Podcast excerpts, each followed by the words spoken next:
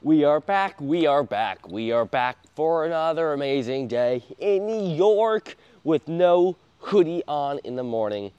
It is sun's out, balls out, sun maxing. Okay, hope everyone's having an amazing day. Oh, just got done with a couple calls, just had a beautiful sip of my espresso. Give me some energy throughout the day, although I don't need espresso. It's just something that I like to have once in a while. So, topic of discussion for today is in my Bible that I read this morning. I woke up. I woke up and I'm like, you know what? I think I'm gonna go back to bed. And I'm like, you know what? No, no, no, no. By the way, as I'm saying this, and I keep on saying no and switching angles, I'm like turning my body outside as I'm walking on the grass, kind of changing the way. So it's like two different versions of me speaking. So, anyway, whew. I apologize for anyone wearing headphones on that. That was loud as hell. I woke up and I started doing the Wim Hof. I literally just like sat up straight out of my bed and started doing the Wim Hof. And I think that's important because when we wake up, we are in the lowest possible energy state. We just want to go back to bed. We're pissed off if someone wakes us up. Most of the times, we don't have a lot of oxygen in our body, in our brain. So the more oxygen we can get, thus Gary Brecka, breathing, Wim Hof breathing, the more oxygen we can get in our body early in the morning, the better. Because then we wake up. I did, I think, 10 huge deep breaths that sounded like this.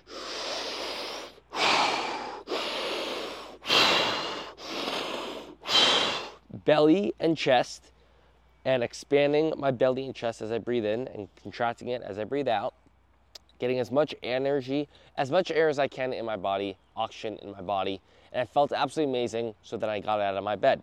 And then I went straight into the Bible. And I read something that really stuck out to me, and I wanted to share it with you guys this morning. It was Proverbs 27.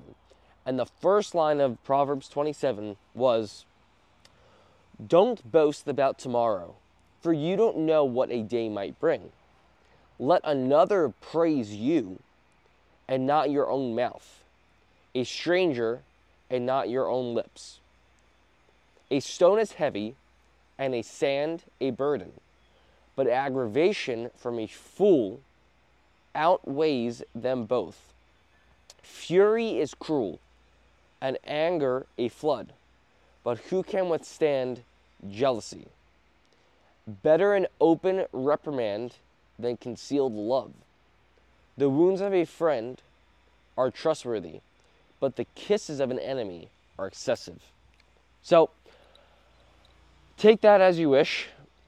Listen to that again if you want, and rewind and just think to yourself. Just stop and just think what does that mean, and how does that apply to my life? How can I use that to better myself? I think it's really interesting how the more I read the Bible, the more things I take out of it, and the more understanding and I guess patient I am, and the more I don't really give a crap about uh, drama or gossip. And in the Bible, the other yesterday, I also read that um, it was something. Uh, let me see if I could find it. Uh, although, hey, no. So, one of the things it was saying is that conflict is stirred up by gossip. And the moment you can close your mouth and not gossip is literally the moment that drama can go away and it's out of your life. And drama might bring stress, drama is going to bring conflict, and it's just going to make your life a living hell for most people. Other people like drama, other people like stirring stuff up. That's not really my, uh, that's my, not my forte. Um, Proverbs 26 was saying at the end of it, Though, it's, though his hatred is concealed by deception, his evil will be revealed in the assembly. The one who digs a pit will fall into it, and whoever rolls a stone, it will come back on him. A lying tongue hates those it crushes, and a flattering mouth causes ruin. So it's really interesting just reading this because um, I've been watching George Janko lately. I absolutely love him and he said that I think it was his aunt was a lawyer, attorney, um, and she was going into court, and she studied two books. The first one that she studied was what she needed to know specifically uh, against the case and for the case. And the second book that she studied that she had with her all the time was the Bible, because she said the Bible holds all the answers that you need in life. And whether you believe in God, you, you're religious or not, I think we could all agree that there is a higher energy, higher power, something that has created what we now live on, Earth, has created the universe, has, has just made everything and watch over and watches over us. To me, that's God. So, I wanted to share that with you guys this morning. And I also wanted to let you know that you are amazing. And if you're still listening to this, you're a G. You're a queen and you're a king. And you should go about life every day thinking that you are a king or that you are a queen.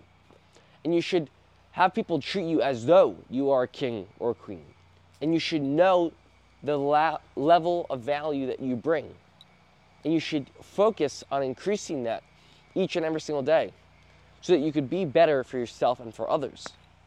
And in turn, your value will increase. And people will think of you. People will want to be around you. And you will know, you will start to know, especially women, because women have this intuition that's just absolutely amazing at reading people, who is actually there for you, who cares about you, versus who does not. And when you figure out who really doesn't care about you, who's really putting up a blind, putting up a poker face, start to remove them out of your life.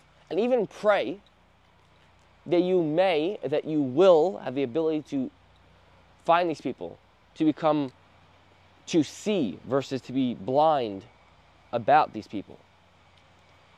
And then go and fill your life with people who care about you, who love you, and who are going to be there for you as you share your value and insights and love with them. The highest frequency of energy is authenticity. So be authentic, be innovative, and go out and kick ass in life. Never stop. Always push through, always keep on going, because no matter what, it will always work out as long as you keep on going. And the last thing that I'll say, I actually might make another video on this, but this woman said, We pray to God, we pray this, we pray that, right? Like, oh my God, that bus is, the bus is coming to the bus stop and I'm um, a couple hundred feet away and it's about to leave. I'm praying to God that I'm to make this bus. But I walk at two miles an hour like I can't walk at all with no speed and then I and then I get pissed that oh my god he didn't grant my wish because I didn't get on the bus. First of all, it's not how you pray to God. It's not how you just pray in general. And second of all, she said it's different. You pray that you're able to make the bus. You pray that you're able to make that money. You'll pray that you're able to provide comfort to that person and grow your company or get that job. But you have to put in as much effort and energy as you possibly can. Show that you want it. Show that you're there and that you're able to have it and that you're worthy of it. And in that process, with action, intention, and prayer, if it is right for you, you will be granted it and you will obtain it. Guys, hope you enjoyed that. Hope you took some insights on that. Um, if you did, if you like that, DM me on Instagram, Zach Delmonaco, literally just my name um, about what you took from this. And if you have any questions and if you have any other things that you want me to talk about, to bring up, message me on Instagram. And uh, maybe I'll make a video about it. Maybe I'll make a recording about it. So, hope you guys have an amazing day. Go out and kill it. And as always, what if?